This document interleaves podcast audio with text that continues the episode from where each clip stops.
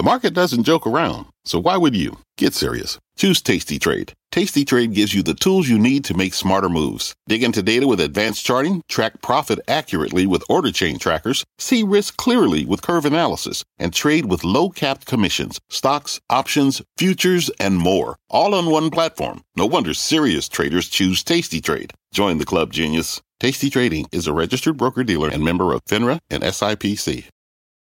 Welcome to Power Lunch, everybody. Alongside Kelly Evans, I'm Tyler Matheson. And coming up, east of Wall Street, Elon Musk visiting China, meeting with leaders there as he visits his Shanghai operations. But he isn't the only one in China. Jamie Dimon also in the country for the first time in years. Apple's Tim Cook made some waves after visiting back in March.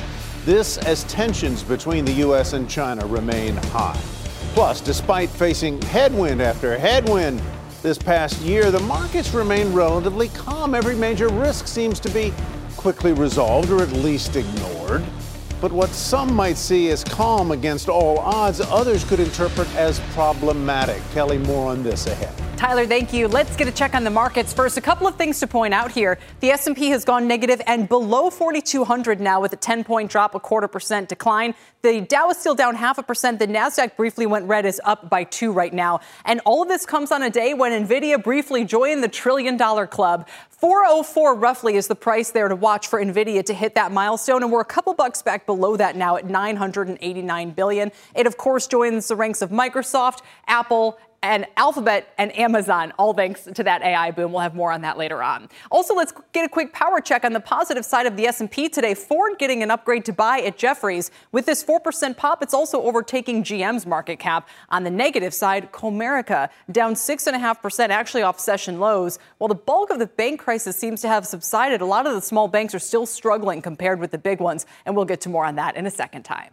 All right, we begin with a major U S C E O visiting China today. Tesla's Elon Musk meeting with top leaders and saying the country's development is natural. This after telling David Faber earlier this month that, quote, the Chinese economy and the golden doors of the global economy are conjoined. Eunice Yoon is live in Beijing with more. Good day, Eunice.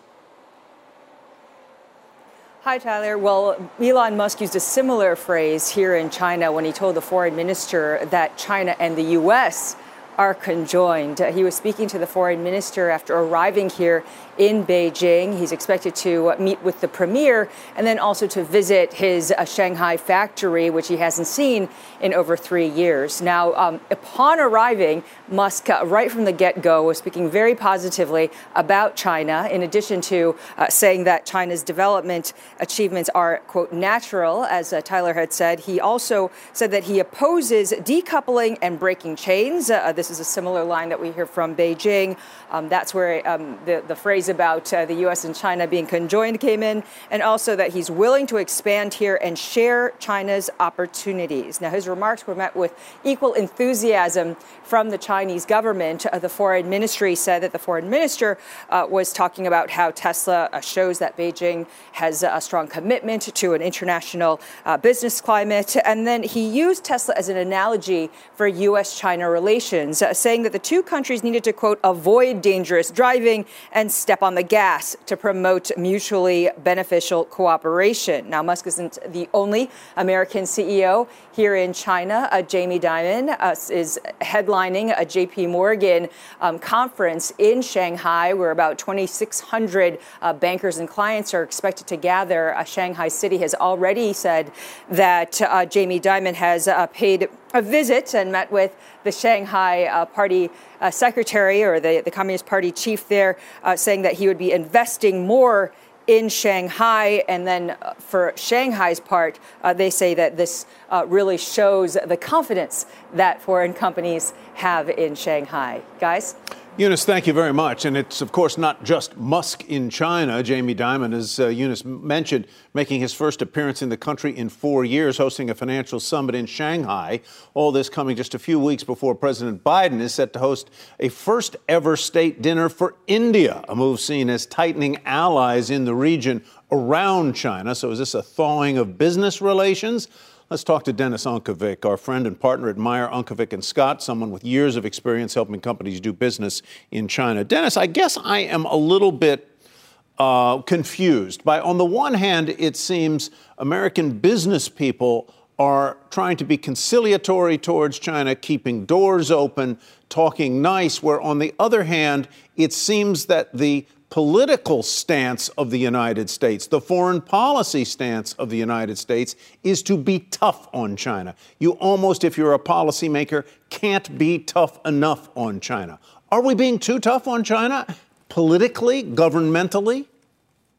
That's a great question. My opinion is no, we are not being too tough on China. Several companies, let's take Elon Musk, for example. Um, he wants to sell, as he's manufacturing in China, his, electron, his, his electric cars. That's great. And he will be able to do that. But he has doubled down on China. But most of the companies in the U S that are dependent upon Chinese exports have had a lot of problems over the last several years getting things on a timely basis. That's why you see the offshoring or reshoring going on there. And the C E Os uh, visiting now, Tyler, it's not a surprise. Uh, Xi Jinping had a zero policy, COVID policy in effect for three years. It didn't work. And as a result, this is the first open door when they're going back. If I were a C E O, I might want to go back. But would I want to make major promises to invest significantly more? The answer is no. How worried are you about two things? One is the state of the Chinese economy and whether it is as healthy as some of us are led to believe it may be, or as healthy as the Chinese uh, government may want us to believe it is. And number two, the possibility that their battle with COVID is far, far, far from over. Two things. You talk about how good the Chinese economy is. The G D P in China is now about four point one percent. As of April, two months ago. That is the worst in a generation of growth in China. So Xi Jinping, although he has significant power and can lead the C C P, he does not have a strong economy. So it's really imperative on him to try to make nice with American companies. That's why I see you going on. And your second question was?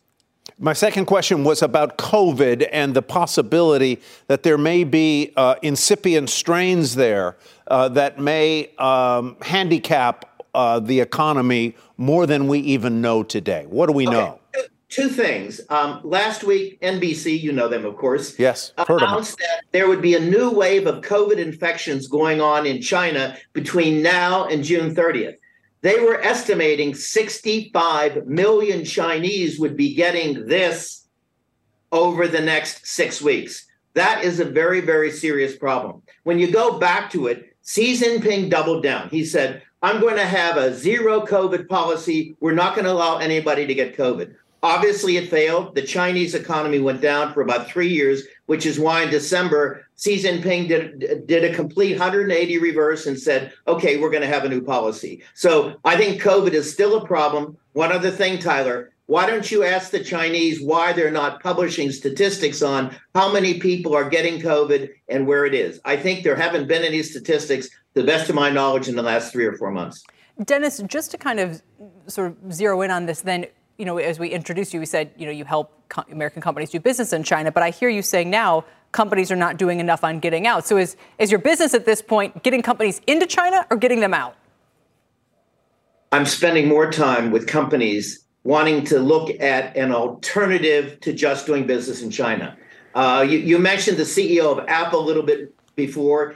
He had what's called a China plus the number one. In other words, As, as as recent as as far ago as three years ago, Cook was saying, let's find other places. Tyler, at the beginning of this interview, said, what about India? India can be one of the big winners because already you see Apple, although Cook was there making nice, they're already looking at outsourcing. So, Dennis, I guess I would also kind of make, raise a comment from former Fed official Eric Rosengren, who earlier today tweeted, as we know with Japan, they never got back to their growth path after the, the peak in nineteen ninety. Um, you know, banks had misallocated capital. He said China may now be facing the same challenge from its overinvestment in housing and its attacks on tech, and they seem unrepentant. I was in Japan last week, in Tokyo, in meetings, and it was the first time since nineteen ninety-one when the China, the Japanese economy was growing at six plus percent. Wow. So it took the Japanese almost, you know, three decades to turn it around. I think China is facing similar challenges. And that would be formidable, and perhaps another reason uh, for companies to think twice. Dennis, thanks for joining us today. Thank you, Kelly. Dennis Unkovic. Over to the financials now, shall we? In just the past hour, The Wall Street Journal is reporting that Goldman Sachs is preparing another round of layoffs amid the deal drought. Banks, for the most part, have been shaking off the crisis uh, from earlier this year with the collapse of S V B. The big banks in particular, J P Morgan, a clear winner, up six percent in the past two months, while the K B E is down five. Our next guest favors the larger banks. He says more business will still flow that way. Mike Mayo is here on set with us, senior banking analyst and managing director at Wells Fargo. Welcome. Thanks for having me. Never a dull moment.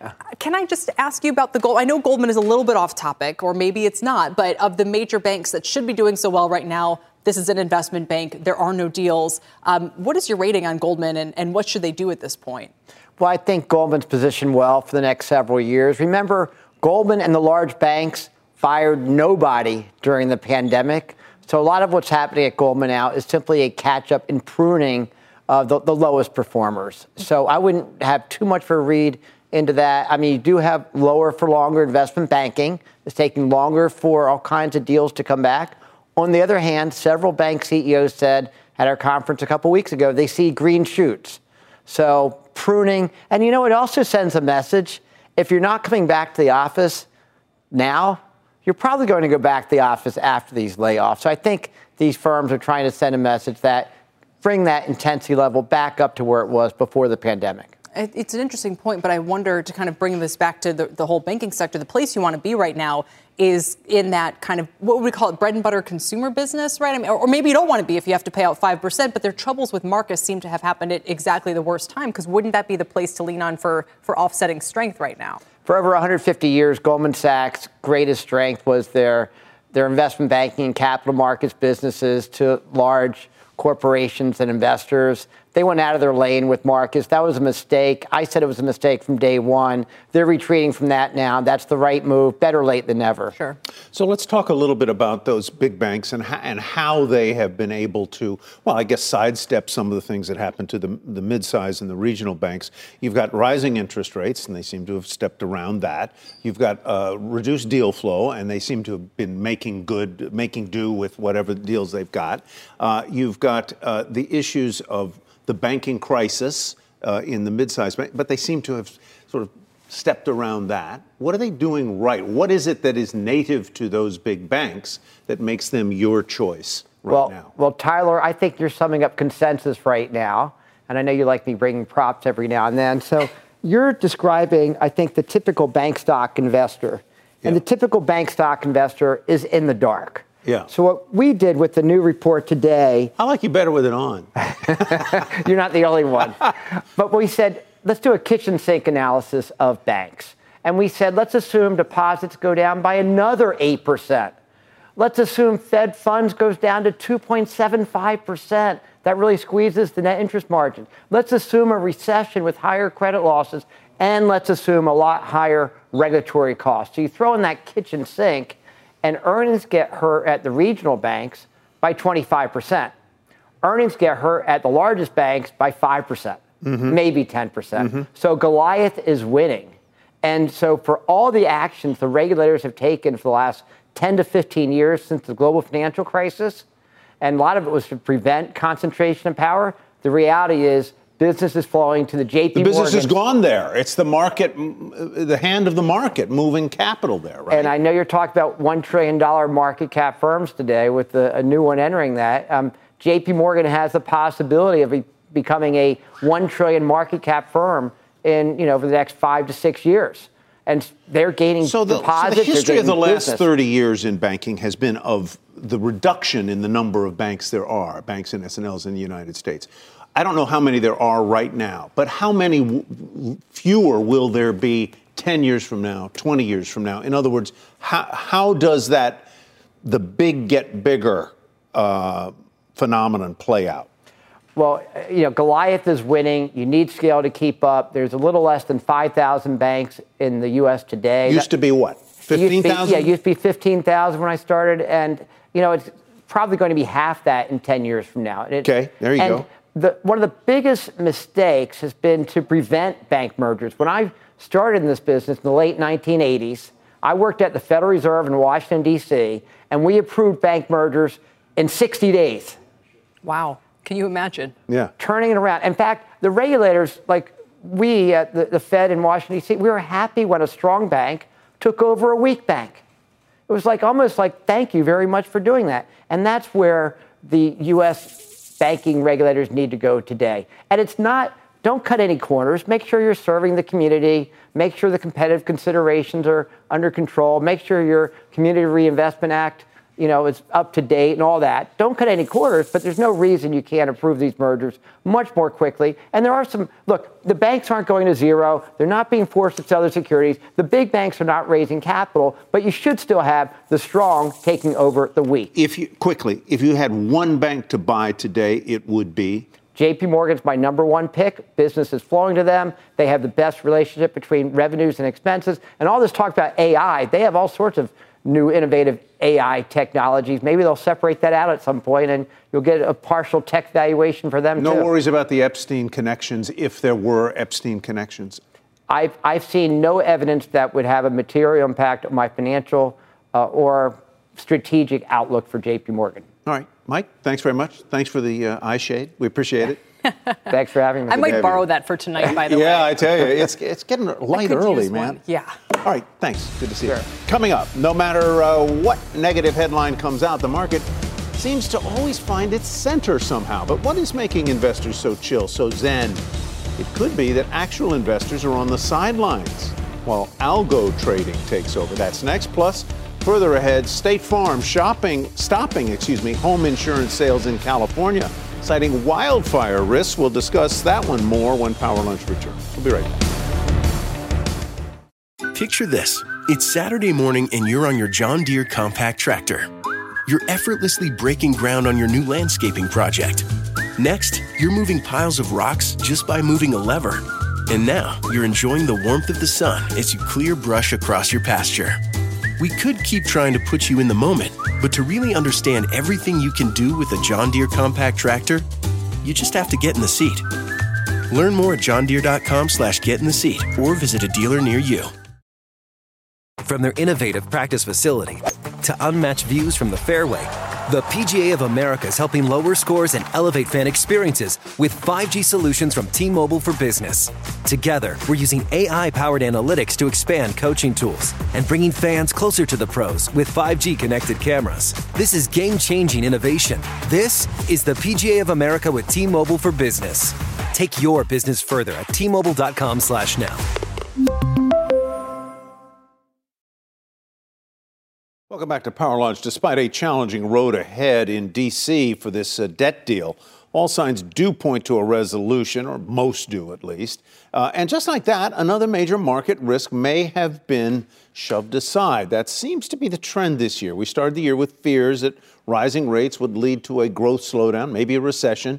Then we had the A I boom, fuel tech stocks, the bank crisis contagion, prevented, maybe not, who knows, government default, not this year, and yet through all of this, the markets have remained relatively calm. Some would say better than calm. S and P is up nine percent for the year, the NASDAQ up more than that, semiconductor stocks even more.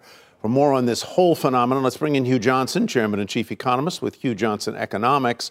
Also with us is Greg Zuckerman of The Wall Street Journal. Greg, I'm going to begin with you. Is what we're seeing in the market today a sign of investor conviction, confidence that, the, that, that things are going to be okay, or is it something different? So our indications suggest that the average equity fund, the average individual investor has been bullish, but not necessarily overly bullish. It's quant type funds that are really helping the market.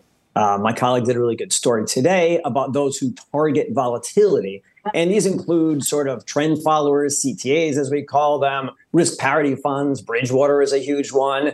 And they look back and they look at vol, they look at the V I X, and they see how low it's been, and their models tell them to buy. So usually we sort of are here blaming the quants. We have to give them uh, some credit here. What do you say, Hugh? Is it is it a question of conviction? Is it a question of quants uh, reacting to internal signals and, and thereby deploying capital into the market? What? Well, keep in mind, Tyler, that quants are unemotional. Uh, they really don't uh, they really don't get caught up in the day-to-day, uh, week-to-week events that are really scary. Uh, some of these things are really scaring small investors. I disagree with Greg a little bit. I think that I've never seen quite this level of widespread, let's call it pessimism, among average investors. So they're they're a little bit scared and they're caught up in, in some of these events. I think what gets them over, why this is a, it's been a good market, it's had stops and starts, and why we sort of restart is primarily because in every case, uh, within a period of, say, two to four weeks, we've had a sort of solution, if that's the word, uh, to some of the problems that we've had. The banking crisis, that's caused us to watch very carefully deposit outflows and bank lending. Uh, we're watching deposit outflows. We're watching bank lending. They seem to stabilize. That's helped investors. Now we've got the debt crisis, of course, the uh, the problem of a possible default. Uh, we're watching very carefully. Uh, we hear the words like, you know, worldwide recession, but at the same time, we look at the the, the details of the agreement between uh, the House of Representatives and the and the president, and and then when you look at it, uh, the, the the really the level of fiscal stimulus that's being removed, the level of, shall we say, restraint, uh, non-defense discretionary spending is not much, exactly. No. And so investors will now get over that so-called uh, default crisis or concern. So every time we get a crisis, every time we get an event like this, you bet investors are scared. You bet investors back away from the market. But at the same time, to some extent, they come back to the markets, largely because we start to see what looks like, I don't want to call it solutions, but something close to solutions. Mm-hmm. That said, Greg, the, the sort of quants are our friend until they're not. I mean, you know, we always pile on them at the first sign that they're, you know, causing a panic or, you know. So, you know, what would you be watching for in terms of, you know, when they flip the switch? Um, and start kind of pushing the market the other way?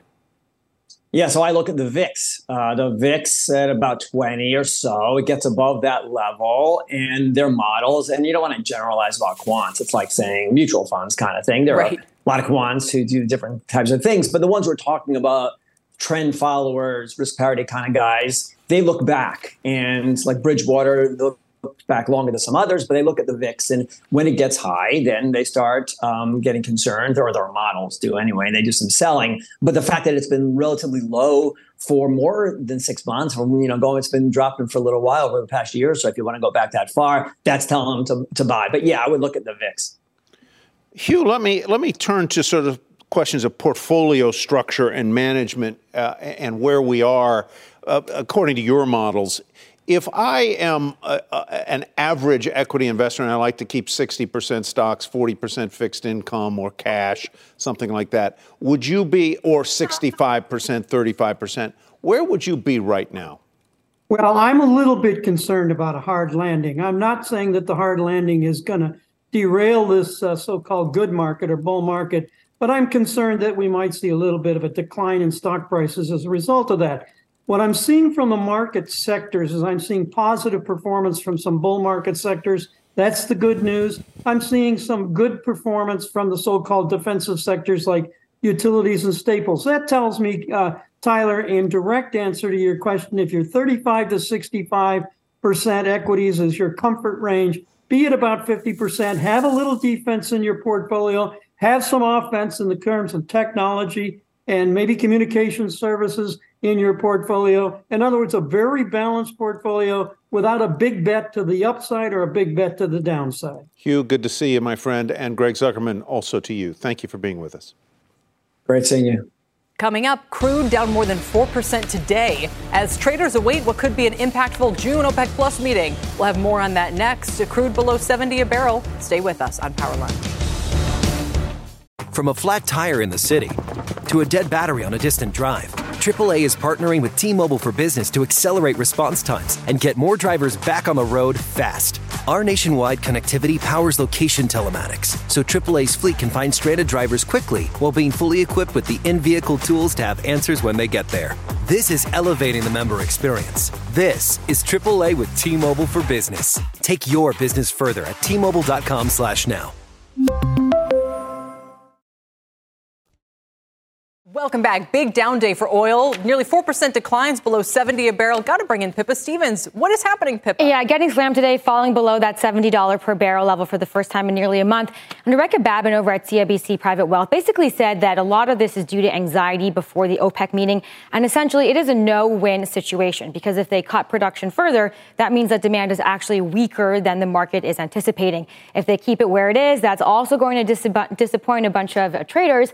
And then also, there are the challenges of just simply enforcing the cuts they've already announced. And this, of course, is all within the backdrop of Russia now sending record amounts of oil to China and India at the expense of other OPEC members. And so this weakness in oil is dragging down energy stocks, but there is one name that is bucking that trend and then some, and it is Equi, Equitrans Midstream.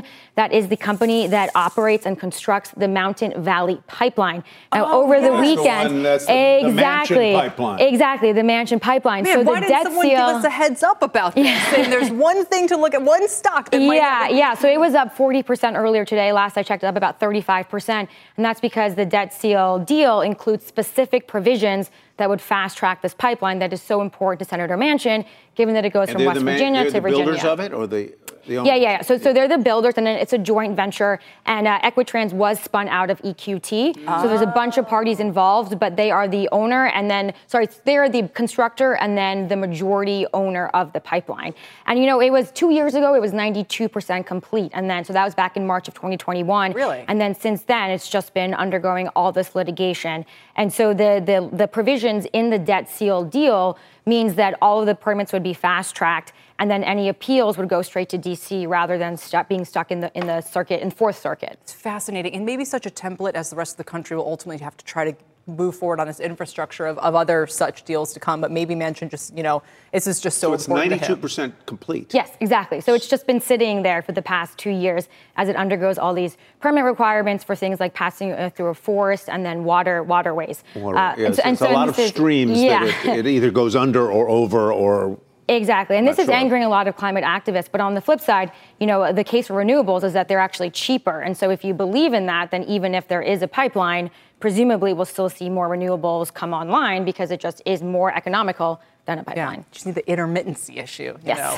That's what it was said. You Batteries. need four times as much installed electricity to of renewables to have the same, you know, anyway. Pippa, thank you. We appreciate it. Pippa Stevens. Senator Manchin may be the most powerful man in Washington after the president. You've said it. I, I believed it for a long time. Pippa, thanks. Well, let's get to Bertha Coombs for a C N B C News update. Bertha.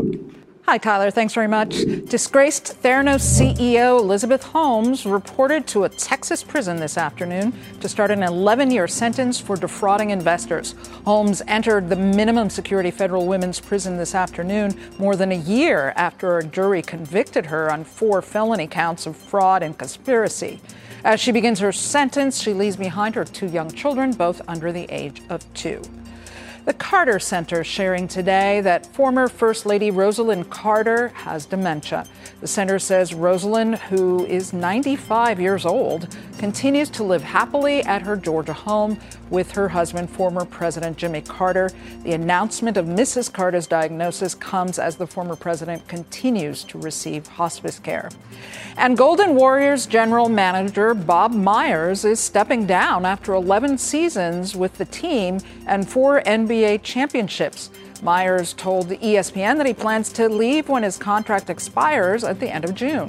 He says he turned down a new deal that would have placed him among the N B A's top earning executives. I guess it's like the old song, know when to fold them, know when to go. Yeah, it must be just time to move on there. And, uh, well, we're looking forward to the finals, Denver and Miami. Yeah, Ber- I'm, I'm sad. No Celtics. No Celtics. Bertha, all right. There's always next year. Ahead on Power Lunch, insurance premiums are skyrocketing across the country, partly in due to an increase in natural disasters like wildfires, as well as inflation. It's putting pressure on real estate properties. We'll talk about that next. Welcome back to Power Lunch, everybody. State Farm getting out of the Golden State, saying it's going to stop accepting homeowners insurance applications in California because of wildfire and construction costs there. Uh, but the nation's largest car and home, a property casualty insurer, isn't the only one under pressure. Uh, and as companies hike their premiums to keep up with costs, property managers and developers are facing difficult decisions. Contessa Brewer has a closer look now. It's astronomical and, and not sustainable. Francis Greenberger's really feeling the pressure. The C E O of Time Equities oversees a large portfolio of properties and got sticker shock when the insurance bill came. We just renewed our policy a couple of months ago at a thirty percent increase, three oh. In Corpus Christi, Texas, insurance premiums tripled for this eight hundred unit apartment complex that serves as homes for nurses, airport crew, and those who work in the oil industry. That was pushing the premiums north of two thousand dollars a unit, which is absolutely unsustainable and, um, fr- frankly, out of line. Um, and um, and it's created it has created a significant burden for property that, you know, serves a workforce housing community. Unable to hike the rent that much, the landlord, private equity fund, Fundamental Advisors, is left pinching pennies on operating expenses and facing the prospect of bailing on other bills, including their debt. This pricing is killing deals, it's preventing new development, and it's putting some, some companies that I've been talking to lately out of business. Property insurance prices are soaring because natural disasters are more frequent and more severe, and inflation has made repairs and replacement more expensive. Skyrocketing litigation, verdicts, and settlements have driven costs higher, and insurance fraud is pervasive. But Danielle Lombardo, who heads up global real estate for Lockton, says banks and their mortgage requirements are part of the problem. Lender requirements often dictate more insurance than is necessary for extreme events. If lenders were to take a more data-driven approach, we would be in a situation where we could fix part of the supply-demand issue in the market by having our, our clients buy less insurance. If a lender requires coverage that would pay to replace entirely a forty million dollars property in Texas, the policy would be three point seven million dollars, Lombardo tells me. If that lender used data that more accurately reflected its real risk, the cost would be a million dollars. If those requirements changed, of course, insurers would be selling cheaper policies. Contessa Brewer, C N B C Business News. Here to talk more about California's impact on the insurance providers and the industry in general, let's bring in David Matemadan. He's managing director and senior equity research analyst in the insurance sector at Evercore. This has been kind of an exciting year for insurance because we've had, you know, the stocks doing so well for a while, and then now obviously this huge, uh, this huge news for California. Was it totally unexpected, or, or did you have a sense it might be coming? Yeah, it's a it's a good question. You know, we've seen some other carriers, you know, pull back on new business. Uh, most recently, Allstate uh, in November actually did the exact same thing that State Farm did, and is, you know, pulled back on writing new policies uh, in California. And and Chubb has also, you know, done some actions as well over the years. Um, so it's been, you know, one area that is particularly prone to natural disasters, uh, you know, specifically wildfires, where, you know, the carriers are reacting to just a higher frequency of loss. And then right. when you are getting a loss, more severity uh, when just from inflation. So those are two huge, you know, kind of everyday, everywhere types of providers. I would have to imagine that's as true in California as the rest of the country. Where do people turn to for insurance? How expensive is that insurance now? Because, you know, what are the state regulators going to say? No, you can't raise prices. I mean, people are literally leaving the state. Yeah, there is uh, an insurer of last resort in California. Uh, I believe it's called uh, the FAIR Plan. Um, but there are also other avenues that uh, you know people can can uh, can access. And so the excess and surplus lines market uh, is a market where you can you know write in you know a little bit less uh, regulated policies, uh, where you're not as, you know, you're not as uh, as beholden to some of the restrictions that, you know, an admitted, you know, policy is on a on a in a, a state such as California. The source in uh, Contessa's report said that if insurers only insured uh, not for the total risk of loss or the risk of total loss, but for something that was that the data would say was a more likely a level of loss, how much would that change premiums and pricing? You know, I think that that is, um, you know, obviously the lower coverage limit, you know, the lower uh, the costs will be. But mm-hmm. there are also various different elements you got to think about, you know, what is the deductible? So it's really hard to say for, you know, just a generic policy. Um, but what I would say is that these are adjustments that all carriers are making where, you know, even if they're not pulling out and, you know, not writing new business, they are trying to increase deductibles um, at, and, you know, at the same time as raising uh, prices just to deal with a lot of the inflationary, you know, pressures that, you know, mm-hmm. you guys have spoken about. So there are some options, like you said, that people can turn to. But do you see any of the other companies that you cover saying, you know, I remember a story about Louisiana, you know, maybe twenty or thirty years ago. It could have been flooding. There was an issue that drove a lot of the insurers out of the market. And that's what then caused some people to get together and say, well, we are then going, you know, our agency is going to cover that state. And they now are, you know, the top provider in the state. And people have ultimately come back. You know, is there a market opportunity in California, biggest populated state in the country, I think, unless it's Texas anyway, for to come in now opportunistically and say, OK, we're more comfortable. We're able to, you know, to write business and take massive share in this market? Yeah, I mean, there definitely are carriers that are coming in specifically into the excess and surplus lines market. Um, and there have also been a number of higher profile carriers which have stopped writing on um on admitted paper and moved into the excess and surplus line market where there's more freedom uh, in terms of rate as well as coverage. So we have sort of started to see that. Um, but there, you know, consumers will have options, but, you know, they are much more expensive options. Yeah. Speaking of more expensive, we don't have time to get into it, but, uh, you know, social inflation, as it's called in the insurance industry, these court rulings and the, the extent to which it's up in price, that was a, a surpriser, a surprising one to me. So uh, perhaps a topic for another time, but they are facing a lot of cost increases. David, thanks for your time today. Thanks so much for having me. David Motemaden with Evercore I S I. Coming up, airlines in the green coming off a busy Memorial Day weekend with United, American and Delta all on pace for their best month since January. How did they handle the holiday surge? We'll tell you when Power Lunch comes back after this break. Welcome back to Power Lunch, everybody. Yields retreating from their recent highs as investors await a vote on that debt ceiling deal. Rick Santelli at the C M E with more. Hi, Rick. Hi, Tyler. Indeed, everything from T-bills out to thirty-year bonds, yields are dropping. They're not all dropping in equal proportions, though. As you look at an intraday of two-year, you can see that right now it's down about, about eight basis points or so. And if you open the chart up, you can see we've turned it from some of the highest yield closes going back to mid-March. But there's so many moving pieces here. We have votes yet to be done on the debt deal, but assuming it all goes as planned, what happens to supply? That's the big question. Is there going to be a trillion dollars in T-bills? Where along the curve is Janet Yellen going to restock those shelves of supply that is much needed to bring those Treasury coffers back up to size? I'm not sure, but if you look at tens to twos right now, it's approaching minus eighty, the most inverted it's been since March tenth. And we all know that ultimately, supply is most likely going to be in the short end. So watching these yield curves is what traders are doing in front of some of the big moves Janet Yellen probably has in store when the final votes are tallied on the debt deal. Kelly, back to you. Everyone is watching and waiting for that, Rick. Thank you.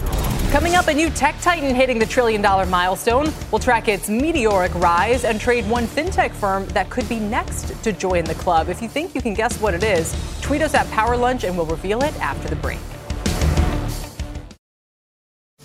Welcome back to Power Lunch. I'm Christina Parts-Nevelis. Nvidia's stock hitting an all-time high today and was briefly part of the exclusive one trillion dollars market cap club end. And this is because its C E O Jensen Huang's keynote over the weekend whipped up some more enthusiasm by outlining a slew of new products like a new A I supercomputer, a partnership with the largest advertising agency in the world to create content using generative A I, and a combo C P U, or central processing unit, uh, with a graphics, which is in full production right now. The bottom line Nvidia wants investors to know it's working on increasing revenues from adjacencies tied to its data center. So think of it like offering the entire A I ecosystem as opposed to just a chip. The stock is handily outperforming the S and P I T index as well as the S O X E T F, but has many, including Cathie Wood, debating the stretch valuation. However, Bank of America points out today that only fifteen percent of cloud servers can handle these super sped up processing powers or accelerated computing, which leaves a large total addressable market for Nvidia.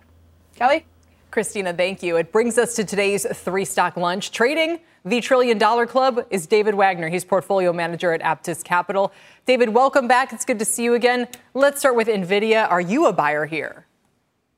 Yeah, Kelly, I like Nvidia long-term here, but I think that investors need to understand that price volatility may be the norm moving forward, especially given current valuations. I mean, in this A I space, there's going to be winners, there's going to be losers, but it's a huge market, but there's going to be wild swings in prices and crazy valuations. And what does Nvidia have? Well, probably a crazy valuations in the eyes of most people. But I think that's why it's really important that investors need to understand the bull case around Hopper, because I do think that G P Us moving forward are going to continue to drive positive earnings revisions. Basically, what I'm trying to say is that there has never been a data center sales cycle that has lasted less than one year. So this past quarters, you know, it shouldn't be a one event pull forward of earnings and then they fall off a cliff next year. I do think that this is, is, is sustainable, pardon me. But the biggest point that I can make known here is that there's probably going to be air pockets in this name moving forward. But that's the risk of buying at this valuation. If there is an air pocket, say on earnings guidance, which is probably inevitable, the stock could pull back, you know, twenty percent here. Mm-hmm. But Kelly, I do like Nvidia here, though I recently trimmed it uh, because I don't want to subject my investors to all of that volatility. All right, let's move on to another one. The world's most valuable company, that would be Apple, sitting at a market cap of two point eight trillion dollars, leading the exclusive trillion-dollar club. Do you see more upside here for Apple, or are you a little more cautious? You know, Tyler, uh, you know, there's a lot of, you know, convicted thesis for Apple here. I mean, it's very polarizing. Uh, Apple's a name that I'm definitely not going to be betting against from a technical perspective. The technical perspective, well, it's very strong here, and I'm following the tape here, even at current valuations. I do think that A R V R front, you know, the developer conference next year is going to be the focus. It may not be a large financial impact, you know, in the near term, but from a sentiment perspective, perspective, it could definitely show that, hey, you know what, Apple, it can still innovate. So I'm not betting against this name. So for our third stock, David, we asked you to pick a company that you think could join the trillion dollar club. What is it? It's going to take a little while. It's only about, you know, five hundred uh, billion in, in market cap right now, but it's going to be Visa. I believe that, you know, the combination of double digit revenue growth and mid-teen E P S growth, and the stock trading at a pretty sizable discount uh, versus its, its historical multiples is definitely a reason, you know, to be uh, remain invested in this name. I mean, it checks a lot of boxes for this type of market environment right now. I mean, all told, the company's ability to protect the bottom line in a variety of macro scenarios alongside a reasonable valuation that's only at, you know, thirty percent versus the S and P five hundred on a premium standpoint, when it tends to trade at a fifty percent premium, you know, are, are all definitely reasons why you need to remain invested in this name. Very good. David, thanks. Good to see you. All right, folks, thanks, save some more room because there's more Power Lunch coming up. Welcome back, everybody. About three minutes to go and a lot more stories you need to know about. So let's get right to it today, starting with a big day for disgraced Theranos founder Elizabeth Holmes, reporting to prison to begin her more than eleven-year sentence. She was ordered to surrender by no later than two p.m. local time at a minimum security prison in Bryan, Texas. Remember, a federal jury in California convicted her in January of four counts of criminal fraud for deceiving investors. You know, having just watched the end of Succession, which was a Shakespearean kind of tragicomedy, I think of her case in the same sort of Shakespearean way, or, or, or epic, uh, sure. uh, you know, uh, flying too high to the sun. And uh, I feel terribly for her children. Two children. Two young kids, apparently. Two children. Yeah. I, I, she she did the crime. She does the time. But we'll see what that time amounts to. An eleven-year yeah. sentence could, I don't know, uh, maybe legal experts, is that a couple of years in reality? Is that not? It's a tough way to start your life, though, with uh, visiting your mom. Bet, bet but a, again, a saga, I think she was hoping to out, uh, sort of wait out the clock. And that was not the case. Yeah. And some of the stuff was just so, you know, yeah. I hope Silicon Valley has learned its lesson. All right, next up, Memorial Day uh, weekend air travel back above twenty nineteen levels for the first time since the start of the pandemic. The T S A screened nearly nine point eight million people from Friday through Monday, including a post-pandemic record of two point seven million on Friday alone. Air travel is back, pent-up demand. Um, the issues here are there just aren't enough air traffic controllers to yeah. handle it. Uh, so, so lots of airlines have had to slow traffic or reduce traffic into and out of many metros, including the New York area. Denver surpassing O'Hare as United's busiest hub. I was is thinking that right? about that with Denver going to the playoffs. This wow. is, city's having a moment, isn't wow. it? Yeah. I didn't know that. Tough airport to travel through. Disney's Little Mermaid had quite a weekend. Uh, swam past the competition at the box office to bring in about one hundred eighteen million dollars if we use the four-day total. That makes it the fifth highest Memorial Day opening in history. Uh, not a lot of uh, sort of coverage of this because the numbers yeah. weren't that impressive, but still it shows that the cinema can still draw people in. I, I, I didn't see it. This weekend. I'm shocked. Yeah, yeah. I was obsessed with The Little Mermaid as a kid. Maybe when my kids are a little older, we can do You'll go. Movie You'll go. I did exactly. go see the uh, uh, the uh, Yogi Berra documentary called "It Ain't Over." It's marvelous. All right, community college enrollment growing after decades of declines. Uh, it rose uh, zero point five percent from the year before, after falling eight point two and ten point one percent in twenty-two and twenty-one, respectively. All of this fueled by the high cost of college, as well as ang- economic anxiety and a uh, tight labor market. This is a sign the labor market is weakening. You don't go to community yeah. college if you can go yeah. get a job. And Gen Z teens are being unruly in malls. I thought we were maybe past this as a society, but apparently TikTok is fueling this growing trend. Garden State Plaza right here in yes. New Jersey requires anyone under eighteen to have a chaperone Fridays and Saturdays after five p.m. They had a couple of fights in the in the food court or something like that. You know, I used to bring my kids there as a place to go, especially in the winter. In the winter, yeah. Like, maybe right. I'll think twice. We'll thanks go see The Little watching. Mermaid. You know, don't go to Garden State on a Friday night. Uh, thanks for watching Power Lunch, everybody. From their innovative practice facility to unmatched views from the fairway, the P G A of America is helping lower scores and elevate fan experiences with five G solutions from T-Mobile for Business. Together, we're using A I-powered analytics to expand coaching tools and bringing fans closer to the pros with five G-connected cameras. This is game-changing innovation. This is the P G A of America with T-Mobile for Business. Take your business further at T-Mobile dot com slash now.